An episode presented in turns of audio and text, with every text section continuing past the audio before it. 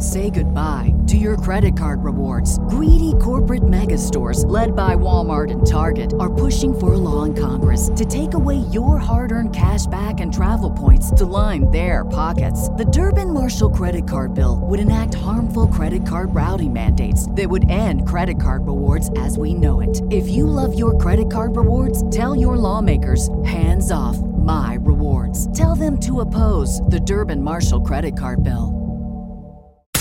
Welcome to the Weekly Warrior Podcast, where we are forging genuine human connection through fitness, health, mindset, and nutrition.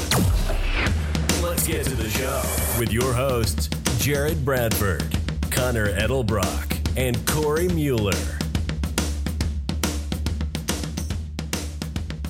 What is going on, Warriors, and welcome to episode 113 of the Weekly Warrior Podcast. On today's episode, I'm joined by the beautiful, knowledgeable, and ever so lovely Conner. How are you? Ah, good. How are you, babe? I am good. We just got back from the gym and cleaned up a little bit. Things are good. Things are very good. We have settled back in since our holiday adventures. Uh, Bones and I talked about the holidays last week, but it was a bit of a marathon and it's been good to be home. mm-hmm. Yes, amen. Yeah. So, we're going to talk about some stuff today. Last week we talked about soreness, and Bones and I discussed some really practical ways to combat soreness, talked about what soreness actually is. And this week we're going to address some nutritional things. So, we're trying to hit some of these topics that around the New Year's people are always wondering about. And there's a lot of information out there. There's a lot of fad diets, there's a lot of fad workouts, there's a lot of influencers on Instagram who uh, don't know shit and they're just in it for money. And so we're trying to provide information to you listeners and hoping that you will use this information and pass it along to others. So today we're going to be talking about intermittent fasting.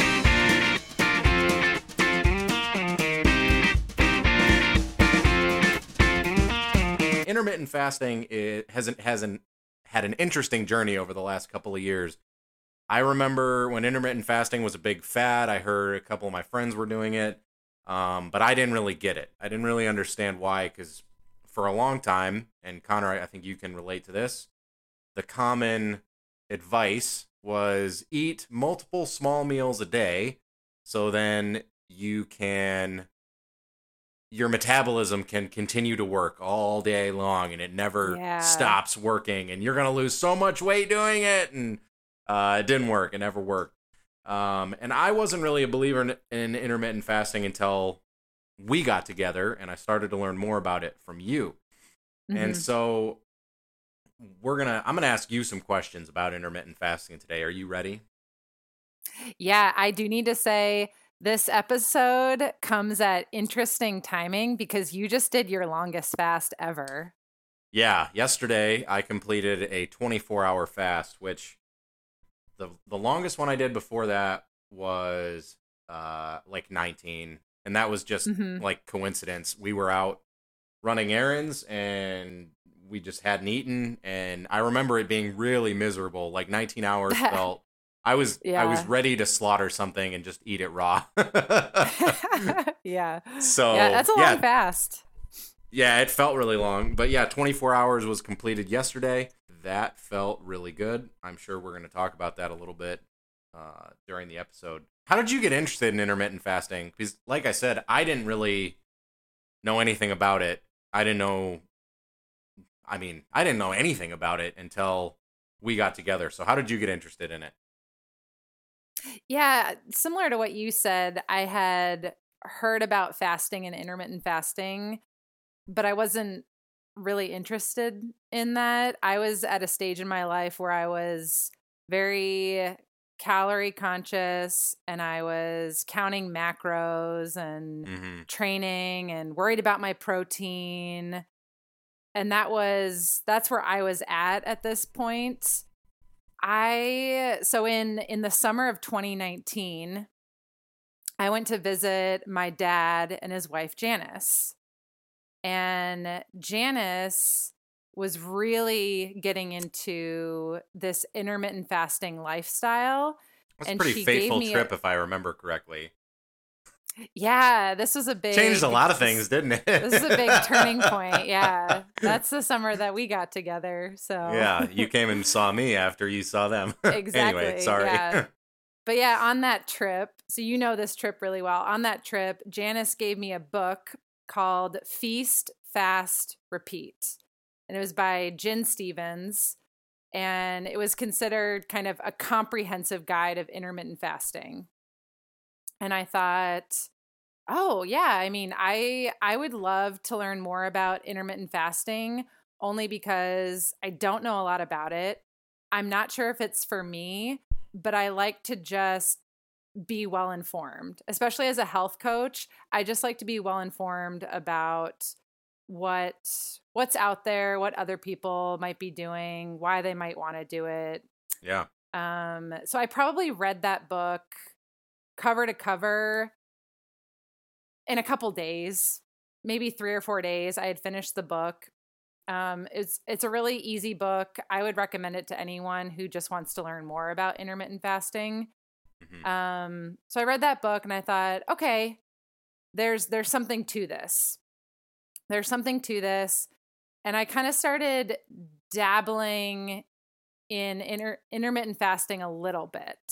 Okay. I wasn't doing it faithfully. I was kind of at that point in my life, I was, you know, waking up at 4:30 a.m. to go coach classes at CrossFit Worthy. I was used to waking up at four and eating something. I would eat something in the morning. I would have eggs. I would, would have oatmeal. So I thought, okay, well, I'm just not going to eat breakfast. And for me, that was, I'm not going to eat till 8 or 9 a.m.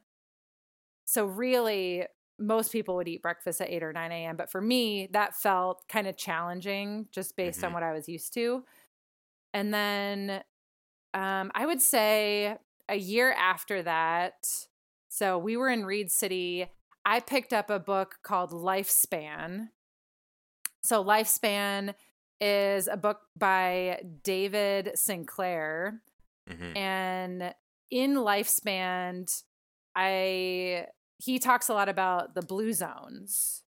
Do you know what the blue zones are?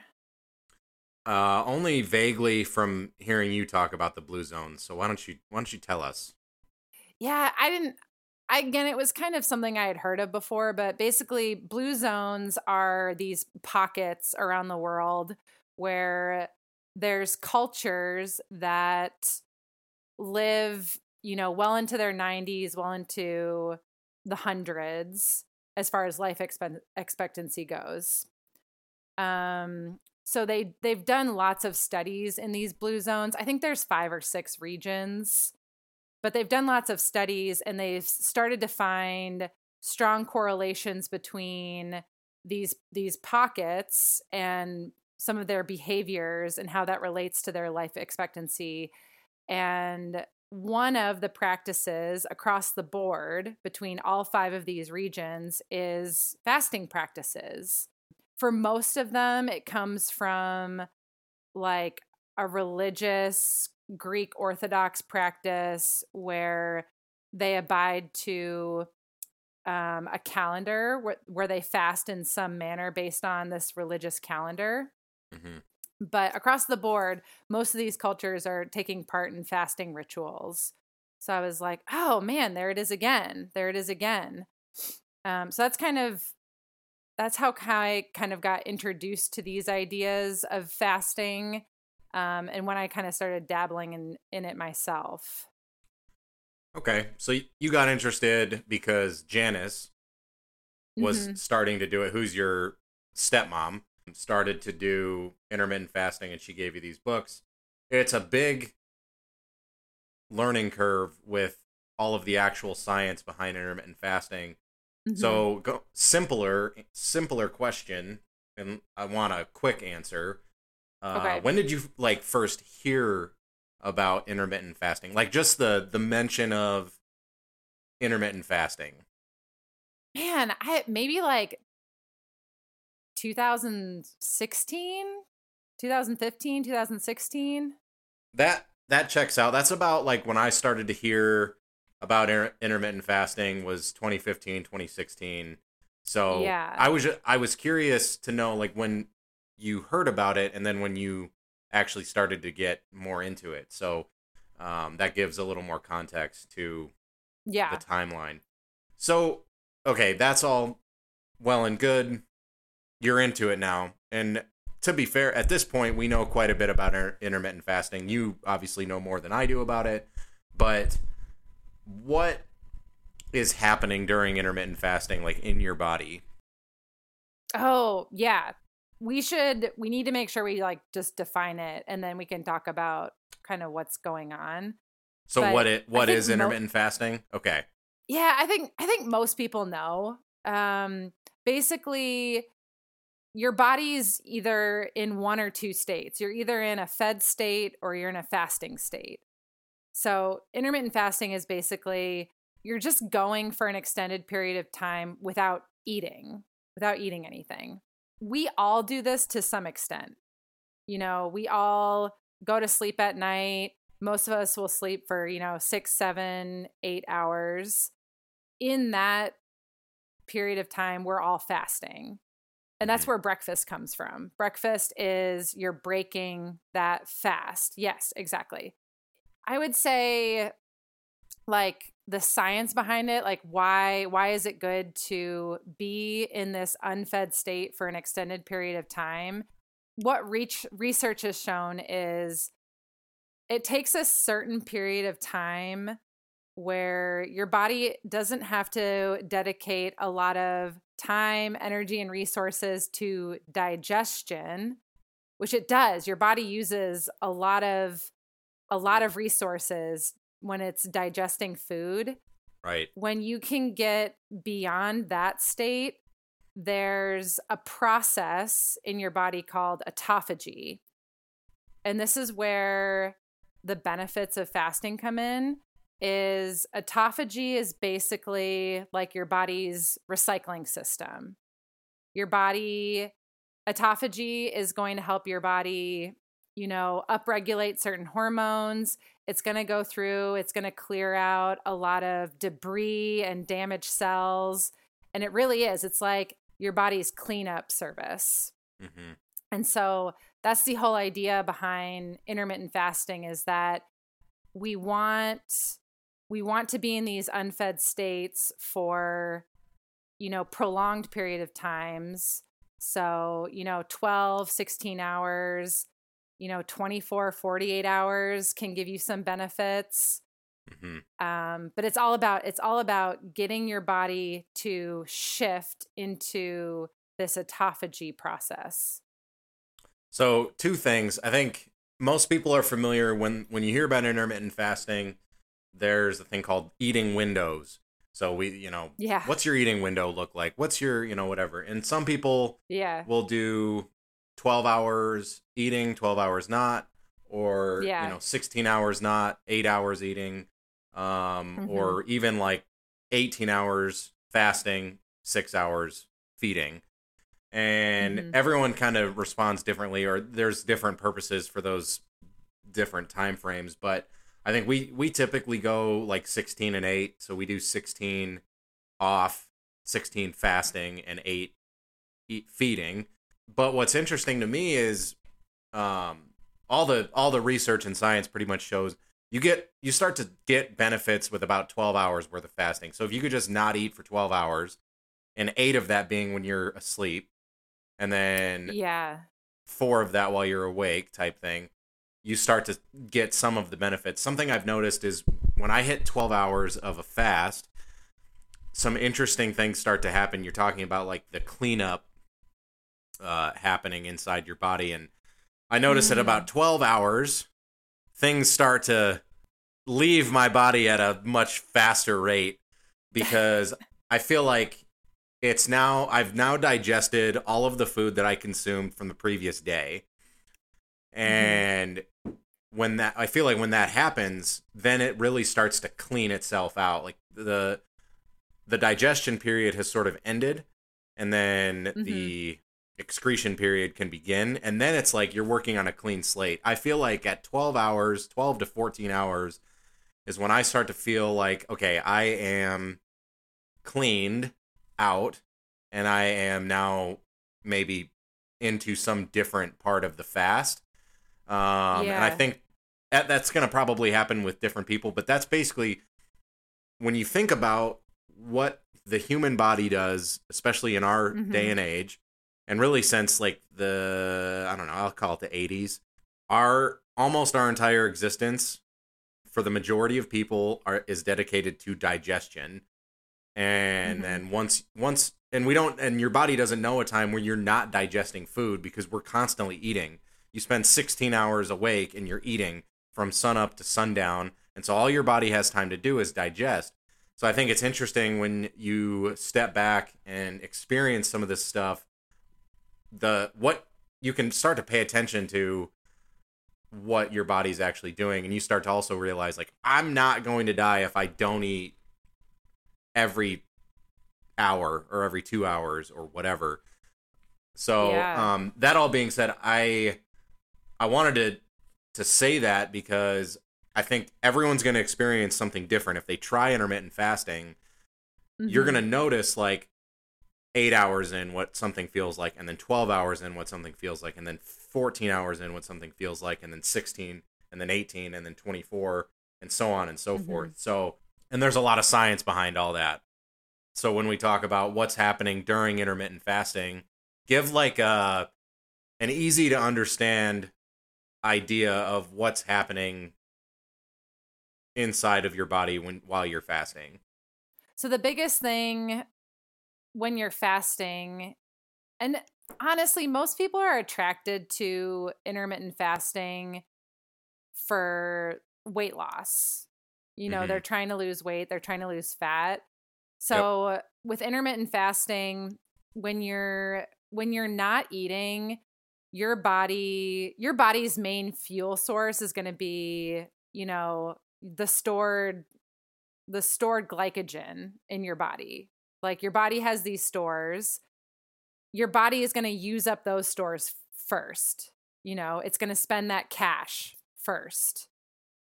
Once you tap out and you use up, you know, all of those sugars and stored glucose, you're going to, your body's going to start tapping into fat for fuel.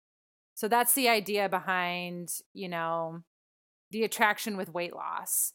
You want to fast long enough so that your body depletes all of its glycogen stores and can start tapping into using your own body fat for fuel.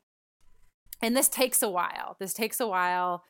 You know, some people say you're really not going to start tapping into those fat stores until you're beyond 24 hours. Mm-hmm. I will say you're going to get into autophagy. Like autophagy is going to kick in sooner if you exercise in a fasted state. Mm-hmm. So when you're exercising, your body's using up all of that stored glycogen, and you're probably going to start like dipping into your fat stores sooner. Yeah. Um, when that happens is going to be different for everybody. But I was going to expand on that point if you don't mind, Ooh, real yeah. quick. yeah, yeah, yeah. So- go ahead. Roughly, a pound of body fat has roughly 3,500 calories stored in it. And Mhm. depending on how heavy you are, how muscular you are, how much body fat you have, you're going to be able to, your body is going to be able to survive for a long time, potentially, off of just the stored fat calories that you've already built up. So, like me, I will be able to go a lot longer fasting than you will because I have more body fat than you do. And that's why when you watch a TV show like Alone, these people who go out in the wilderness for extended periods of time and whether they want to or not, they're fasting because they Mhm. can't find food. It's generally the the guys and girls who go out who are more muscular and more toned don't last as long because they don't have as much fat to feed from. Mm. And then you Yeah. see these bigger people, they lose the weight fast, but they're able to withstand a little bit longer and also use more energy because they're burning from fat stores that they already have. So a good example is of this. There was a guy who was five or six hundred pounds, like morbidly obese individual, and Mm. he was. Uh, there was a medically observed, and I mean, he didn't just do this because he, you know, just decided one day I'm gonna do it, and I'm not gonna have any help from doctors or whatever. He fasted for over a year, and lost. I don't. I mean, hundreds of pounds but he didn't and he didn't die. He had it was water coffee tea and he got mineral supplements um hmm because he had enough stored energy to last is i mean a long a long time. So because everyone's got their bmr their basal metabolic rate which is how many calories you burn if you just laid on the couch in one day. So like mine is 2500 calories. I could just lay and do nothing and not eat and my body would just feed off of my fat stores and i'd be okay for a couple weeks probably. Um mentally i wouldn't be okay but physically I mean- yeah. i like i would survive. So that i just wanted to like put put the, more context into that. So there's about 3500 calories of uh, uh stored in one pound of body fat. So when you're thinking like oh i'm so hungry i'm literally gonna die if i don't eat or like you get hangry or whatever um which we're gonna talk about what is actually going on when you start to feel hungry and you start to get hangry um you're not going to die in that moment because chances are you have enough stored body fat that you're going to be fine. You could probably go on for multiple days.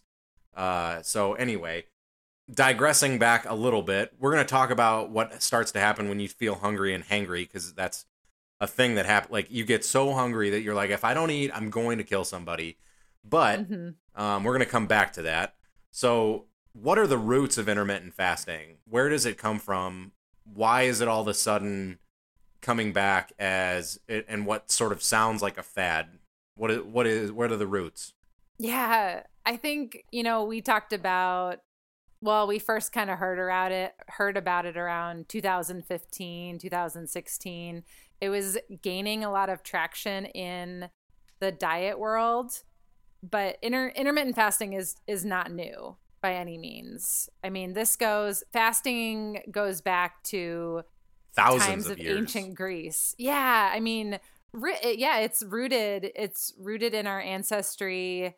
Yeah, people people have been practicing fasting as part of religious practices for many years. It's been a big like spiritual discipline. Um, I read somewhere that in the fifth century that it was said that people were already using fasting to cure illnesses. Mhm. So people people would go to their doctor, which was probably like Hippocrates at the time. And you know, they would recommend, "Hey, you're just not going to eat for a few days." Um, so it was already being used as a tool for healing way back in the Mhm. fifth century, which is Yeah. which is pretty amazing. Um, and it's it's I think what's cool now is there is there is a ton of research coming out. There's a ton of research that's going beyond animal studies that are showing all the benefits of intermittent fasting that go beyond weight loss.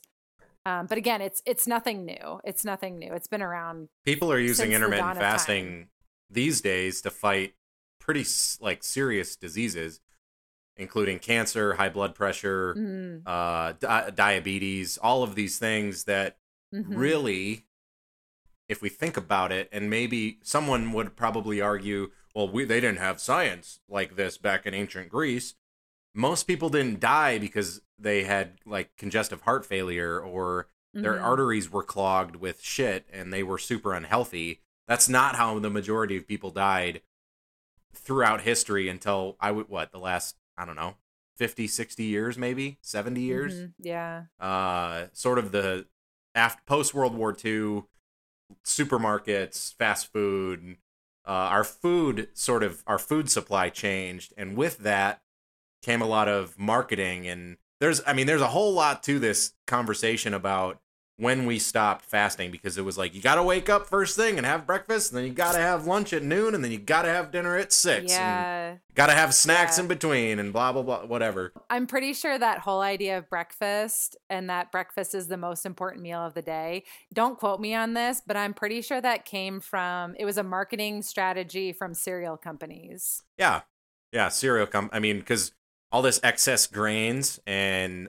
uh, you know supplies is like what can we do with this stuff because we have all these grains sitting around let's make this thing and let's convince everybody that they need it Yeah. which like when we when we talk about breakfast these days people are eating pancakes and donuts and Yeah. uh, peanut butter you know captain crunch and all these things that are delicious uh, but you're literally eating dessert that's how you're starting your day off right. Yeah. don't, get me wrong get i me love that stuff Yeah. yeah, Same. like Same. i'm just not gonna, say, i don't I- like it Yeah, I I love those foods. I mean, breakfast, you know me, like breakfast and brunch. Oh my gosh, that's my favorite thing to do. I mean, I love pancakes.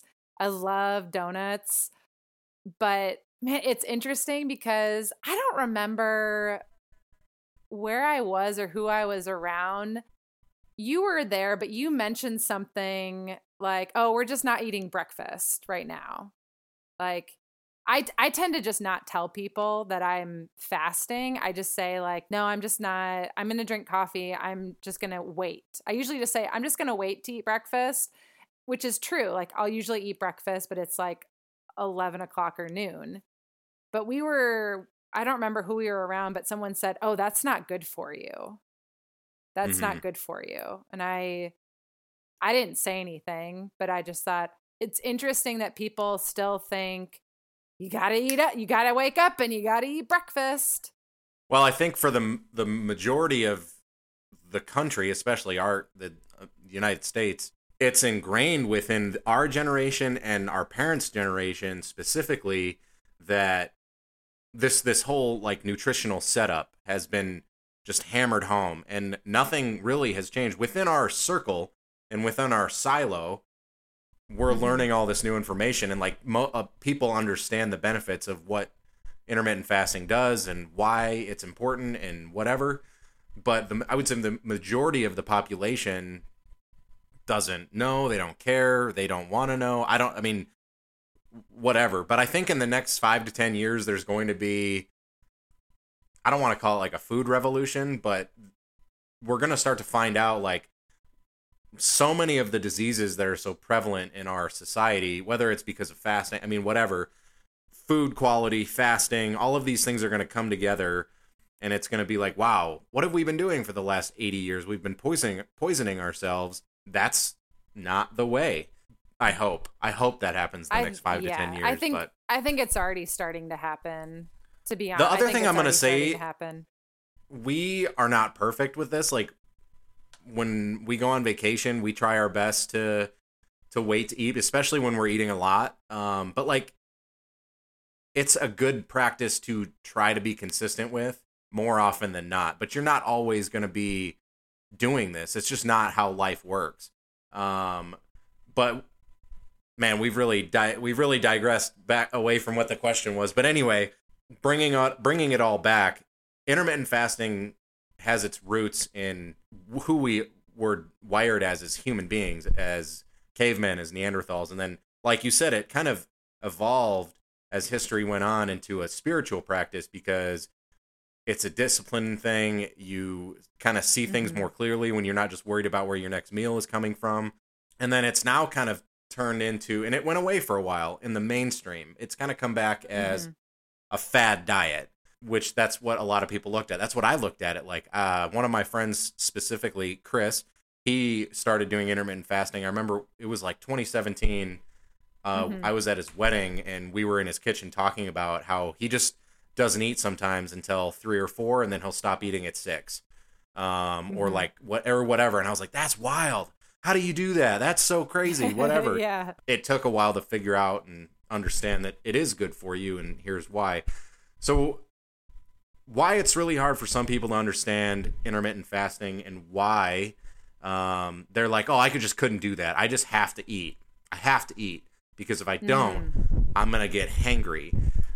What is actually going on inside of you when you're when you're starting to feel hungry um because it's proven that is if you are just if you're doing a normal fast and you start to feel hungry what is that coming from Yeah, that's such a good question.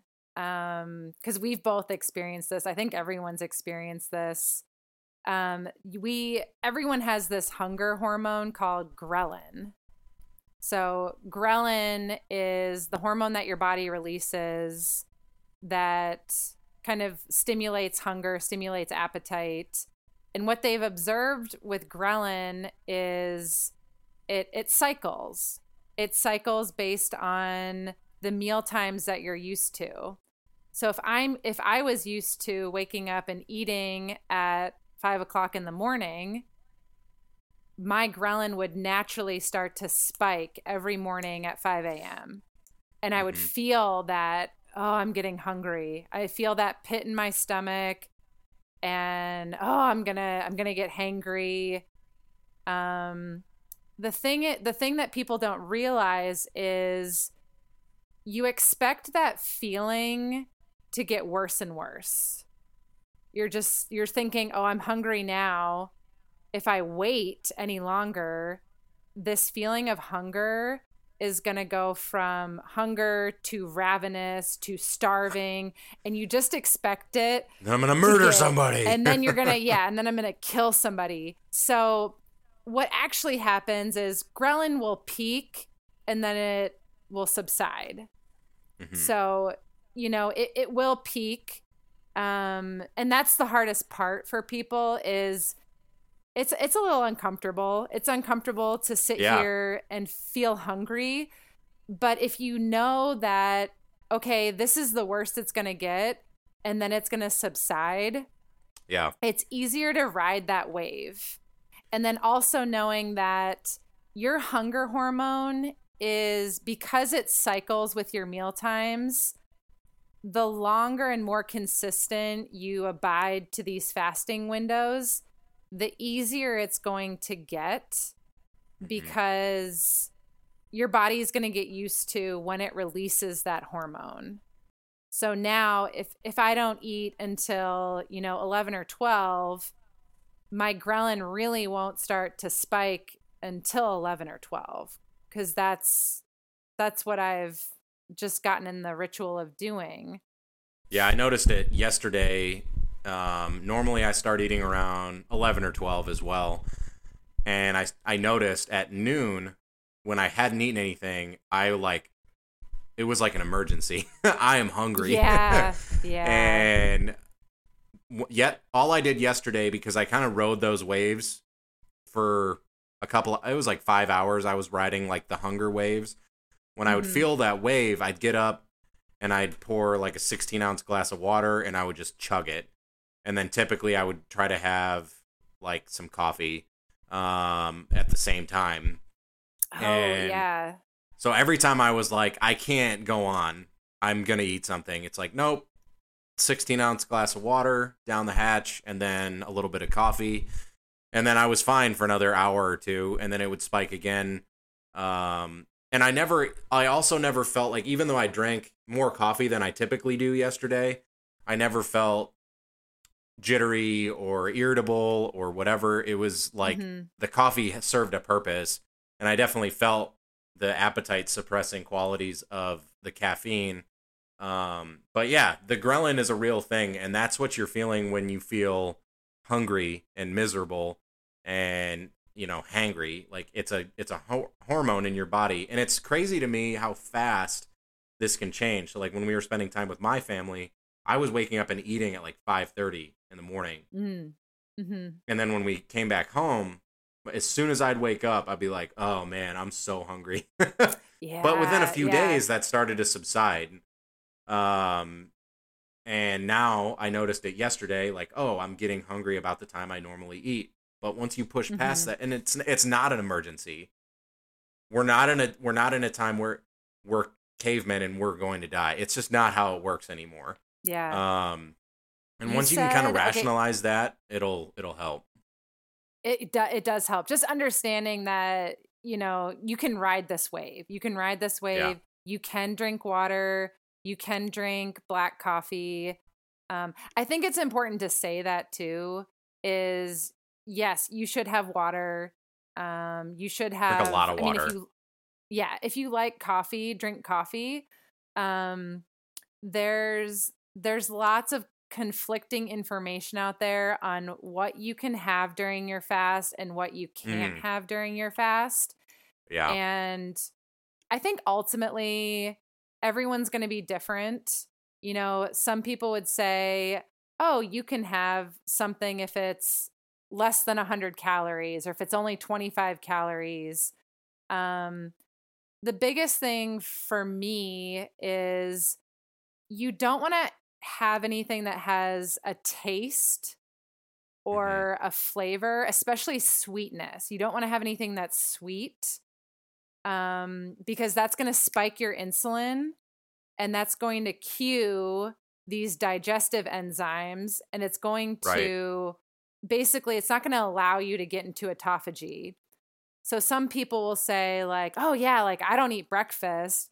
But they'll use coffee creamer Right. I mean, the coffee creamer, it's it's going to put you into a fed state mm-hmm. because mm-hmm. it's already it's spiking your blood sugar. If it's especially if it's a sweet flavor.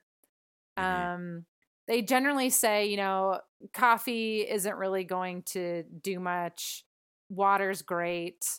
Um but yeah, I think some people need to experiment with that and then if you're not getting results with fasting, like there's definitely this transition period which can vary. It can be 2 weeks, it can be 6 weeks, it can be 3 months for some people to really transition, get comfortable with intermittent fasting. If you're not getting results and I mean results as in like weight loss results, I would start to look at some of those things like okay, are you are you putting coffee creamer? Are you using pre-workout? Are you um even like, supplements like in- fish oil, creatine, and pretty much that's the one thing I've had to kind of come to terms with is because I, I was like, oh, I can have pre workout, but my pre workout mm-hmm. is like lemonade flavor or whatever. Mm-hmm. And then it's like, oh, I could have my supplements I can have my multivitamin and my krill oil and whatever. But still, though, that the, there's a tiny amount of krill oil in these capsules, but there's still calories in those, and that's still going to mm-hmm. be something that your body's like, oh, I have to start digesting food. And that's what mm-hmm. I noticed yesterday riding the longer wave was I felt different consuming nothing but water and coffee. That's all I had. Water and coffee, no creatine, no supplements, no and no nothing except for those things. Nothing sweet.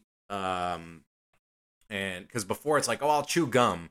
I'll chew gum, and yeah, like that'll that'll one. help. Yeah. And I think a lot of people probably do that, but it's still it's the same idea. It's take it's and that was hard for me to come to terms with, and it still is. Mm-hmm. It's like this mm-hmm. is so dumb.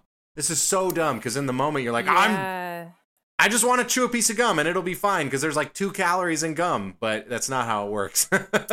Yeah, I, yeah, I'm glad you said that. I think it seems it seems logical like, oh, well, I'll just chew gum, but the act of chewing, the sweetness in the gum is going to spike your blood sugar. It's going to release right. insulin insulin, and when you're chewing on something, your mouth is producing enzymes. Like that's the first stage of digestion.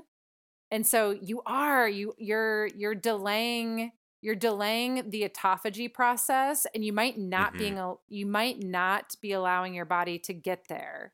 But in your head you're like oh like i'm doing it and it's just not working for me. It's like you know this is all self experimentation so some people might say you know i i put mct oil in my coffee during my fast and i'm fine it's like okay that's great that's self experimentation if i did that I I wouldn't be fine. I mean, you could say that about, you know, flavored sparkling water, even flavored coffees like hazelnut coffee. There's lots of things that have flavors to them that even though there's zero calories, you still might be kicking in those digestive processes um, without really knowing it. So you're you're honestly your best bet is just to just to go Water, without Unflavored tea or coffee. yeah Pretty and much. also and also it is you're training your body to not always have to be chewing something like we right. you're you want your body to get better with you know regulating its insulin levels um i've heard that even with intermittent fasting like your body will down regulate that hunger hormone ghrelin so you'll be you'll be better able to manage your hunger hormones where eating does not feel like an emergency Eating should be like a fun feasting time. And yesterday that's how it felt when we when I did finally eat. It was like Mhm. this is the best thing I've ever eaten. This is literally the best thing I've ever eaten. yeah yeah you're like, like, man this "Mm, is this so is good. so good. Yeah. Yeah, and that was cool. I enjoyed that feeling. yeah it's you look forward to meal times um i will say just going off of ghrelin um one thing that i noticed and i don't think this is going to be true for everyone this is more just personal experimentation in my experience if i wake up in the morning and we work out early if i do a really hard intense workout when I'm done with that workout, I almost feel like my blood sugar drops hmm and I feel zombie like. Like I feel kind of foggy and I feel like I'm in a haze. And I think for me, I would do better if um I exercise but did something like low intensity because exercise is going to help you tap into those glycogen stores and kind of use them up. But intense exercise for me feels too taxing. Where I 20 almost, minute CrossFit workout is going to feel really hard and you're going to feel shitty after. Yeah, that's been my experience. I I think other people might experience something different, but there are some days where we go and we work out, and if I'm fasting and I do a hard workout, those days are harder for me because I'm like, oh man, I just feel like hmm I I've got nothing. The wind has been knocked out of my sails. I feel completely depleted, and water and coffee just isn't cutting it. Yeah. I well, and I think too because I don't get that feeling as often because Mhm. um, and this leads into my next question. There are differences between men and women and fasting rules, sort of. Um, Mhm. So we're sort of running out of time. So quickly, uh, Yeah. what's the biggest difference between uh, like me fasting and you fasting? What do we have to take into account? generally men men can do longer more aggressive fasts so men typically do better with you know 16 24 hour 48 hour fast um again women are going to be everyone's going to be different in general women do better with shorter fasts so more along like the 12 hour line the 16 hour line Is is that have to do with like our hormones are different? Men run on more testosterone, women on more estrogen. Is that does that come into play at all, or is it something different? Yeah, women's hormones are just more sensitive. They're more Right. sensitive to these these types of changes that we're making. Um I mean, I know women that do longer fast, you know, the 24 Mhm. 48 hour fast and they have no issues with it. I would just like if you're a female that wants to experiment, start with 12 hours and kind of tiptoe your way and just see how you're feeling. Um if I mean especially around like your menstrual cycle, like if you start experience lots of changes around your period, if you start losing your period, then you know Mhm. like maybe back off, maybe back off and do do a shorter fast. Yep. Listen to your body. Listen to your body. Okay. Yeah. Great. And then I have a question uh, from Bones. So Bones wrote in with this question: Can you bulk while doing intermittent fasting? Yeah, I like this question. Well, because Bones, like, he's gone through a period of where he was really scrawny and he Yeah. bulked up and now he's like pretty beefy. Um, Yeah. and so this would be important for him to know. Yeah. It's so intuitively you want to say, well, if I'm fasting, I'm not building muscle because fasting is a catabolic process. You know, fasting breaks down things we don't need anymore. Um, the thing is, is fasting also encourages what's called anabolism, which is where your body can rebuild and create new muscle cells. Because it's not digesting Um, food. Exactly. So, okay, there was, they've done one study. Um, it was a 2019 study on metabolic reactions of fasting. And so, what they found is that there are compounds in your body that promote muscle growth and also reduce the breakdown of muscle. And this this specific study showed an increase in these compounds. So these compounds are things like um, branch chain amino acids. Um, they increase human growth hormone, which preserves muscle. Um, and then there was another interesting study in 2016 that compared fasting to calorie restricted eating. So this is interesting because they they took two study groups. One study group they they put on a calorie restricted diet, which is what most of us try to do. And then this other study, they just put them on this like intermittent fasting diet. And what they found is that the group that was doing the fasting, they actually increased their lean muscle mass by 2.2%. Mhm. So their muscle actually increased versus the calorie restricted eating um, group. I I you're the you're the nutrition expert, but I think if you're trying to bulk, intermittent fasting isn't necessarily about eating less calories.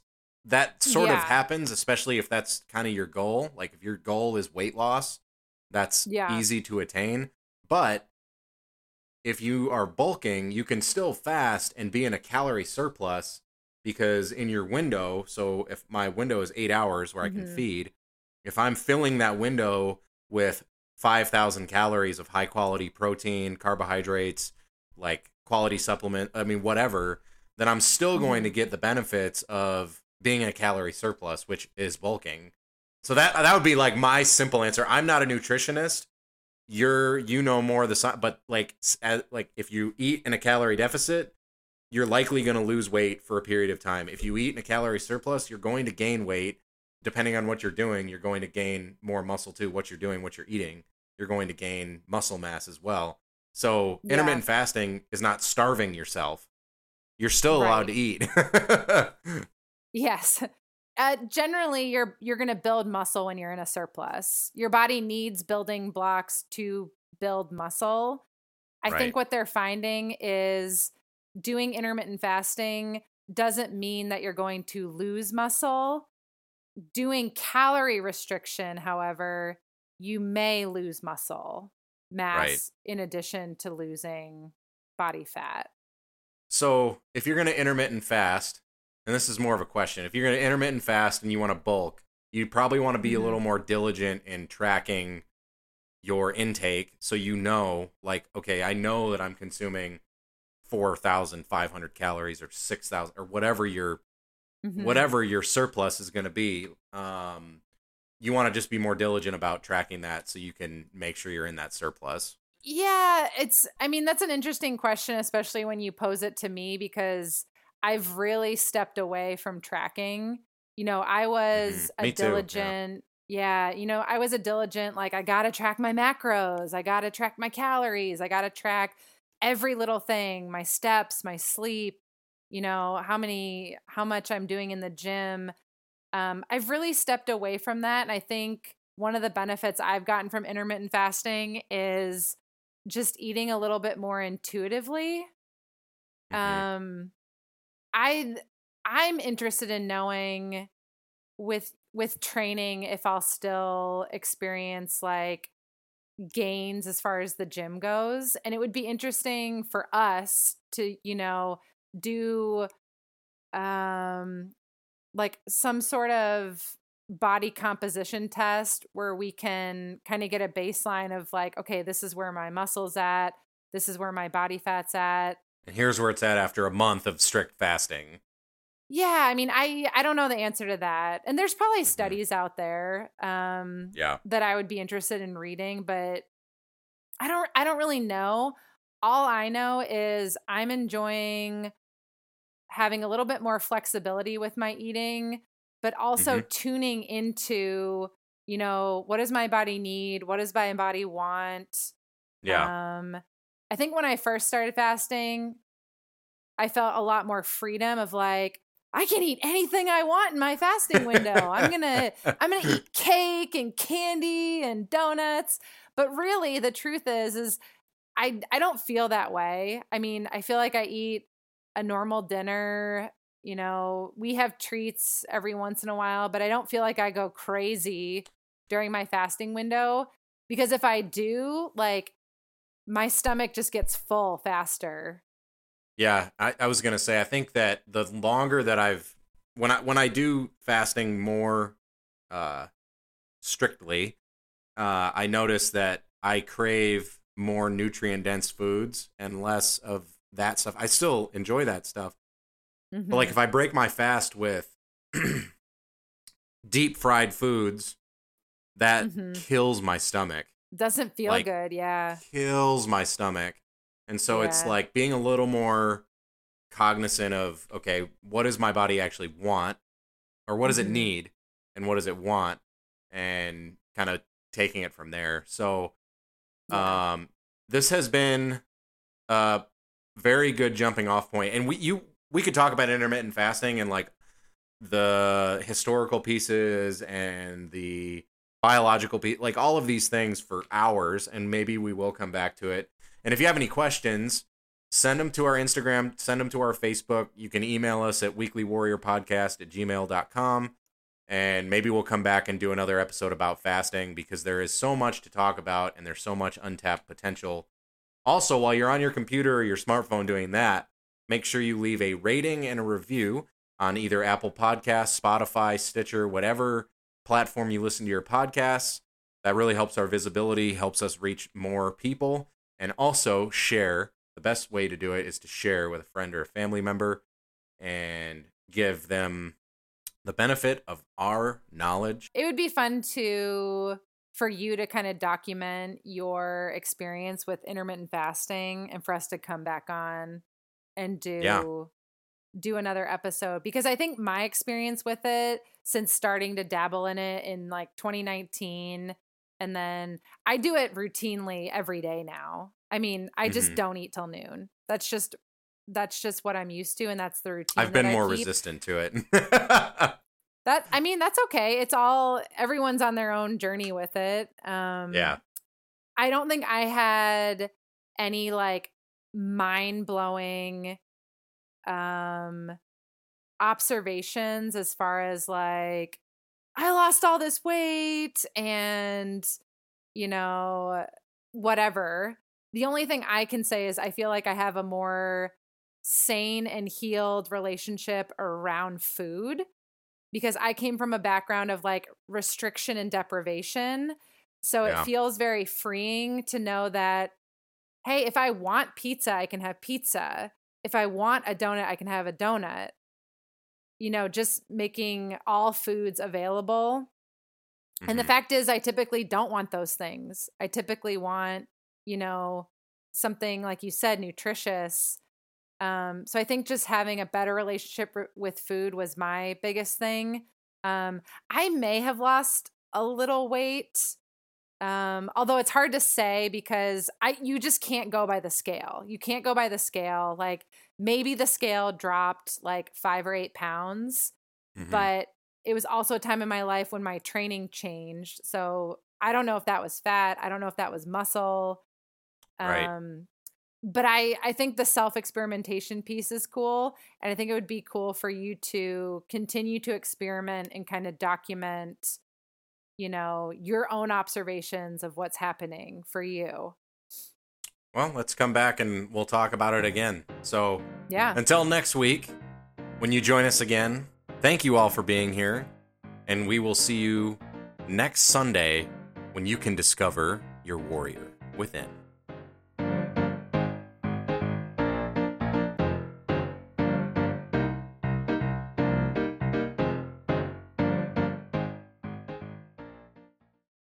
Say goodbye to your credit card rewards. Greedy corporate mega stores, led by Walmart and Target, are pushing for a law in Congress to take away your hard earned cash back and travel points to line their pockets. The Durbin Marshall credit card bill would enact harmful credit card routing mandates that would end credit card rewards as we know it. If you love your credit card rewards, tell your lawmakers hands off my rewards. Tell them to oppose the Durbin Marshall credit card bill.